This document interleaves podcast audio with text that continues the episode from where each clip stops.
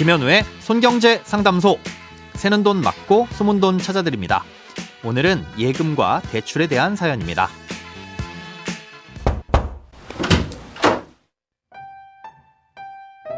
안녕하세요. 9월에 입주 예정인 신혼 부부입니다. 입주를 할 땐 특례 보금자리론으로 2억 4천만 원을 대출받을 계획인데요. 금리는 연 4.2%에 40년 만기로 생각하고 있습니다.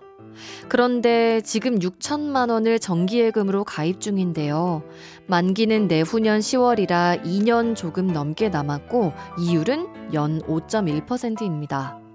정기예금을 해지하고 대출을 좀 적게 받는 게 나은 선택인지 아니면 예금 이율이 높으니 만기까지 기다렸다가 만기가 되면 그 돈으로 대출을 상환하는 게 나은지 모르겠습니다. 단순히 이자만 봤을 땐 전기예금을 유지하는 게 이득 같은데 이자 소득세를 생각하면 또 어떻게 되는지 판단이 어렵습니다.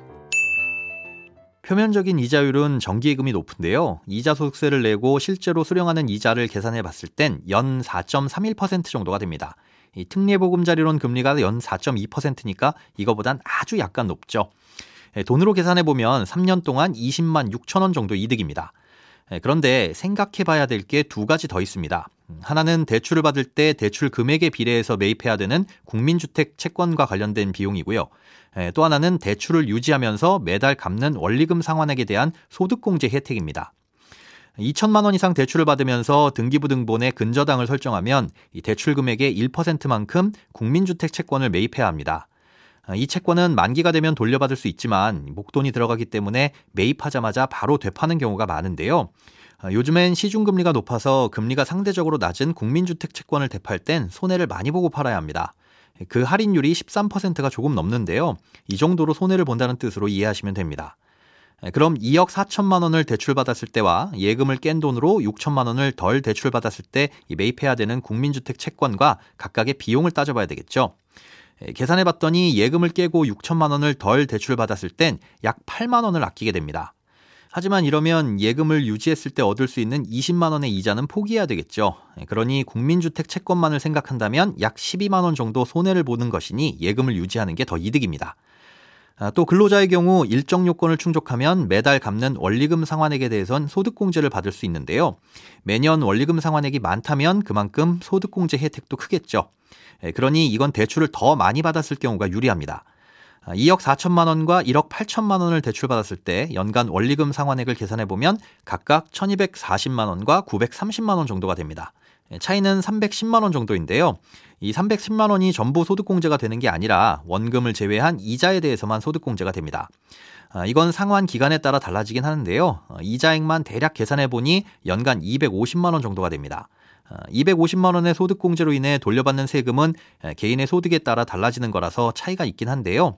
이건 소득이 높을수록 더 유리합니다. 연봉이 5천만 원 정도라고 가정하면 250만 원의 소득공제는 대략 40만 원의 세금을 돌려받는 효과입니다. 물론 소득공제를 받을 수 있는 요건을 충족한 경우에 한해서 그리고 다른 소득공제나 세액공제를 받더라도 돌려받을 세금이 있을 경우에만 해당됩니다. 정리하자면 예금을 깨지 않고 그대로 유지한 상태에서 대출을 2억 4천만 원을 받을 경우 3년간 최소한 12만 원, 그리고 소득공제까지 생각하면 130만 원이 넘는 돈이 이득입니다. 다만 한 가지 변수는 있습니다. 앞으로 1년이나 2년 후 금리가 떨어져서 특례 보금자리론을 일반 보금자리론이나 다른 대출로 갈아타게 되는 경우를 생각해 볼 수 있는데요. 특례 보금자리로는 다른 대출로 갈아탈 때 중도상환 수수료가 없지만 이후에 갈아탄 대출은 중도상환 수수료가 있습니다. 예, 보통 3년 이내엔 최고 1.2%의 수수료가 발생하는데요. 이 수수료를 생각하면 예상했던 것보다 대략 4, 50만 원 정도는 이익이 줄어들 수는 있습니다. 예, 그래도 예금을 유지하는 게 아주 약간은 이득을 볼 가능성이 높겠네요. 돈에 관련된 어떤 고민이든 상관없습니다. imbc.com 손에 잡히는 경제 홈페이지로 들어오셔서 고민 상담 게시판에 사연 남겨주세요. 새는 돈 맞고 숨은 돈 찾아드리는 손경제 상담소. 내일 다시 만나요.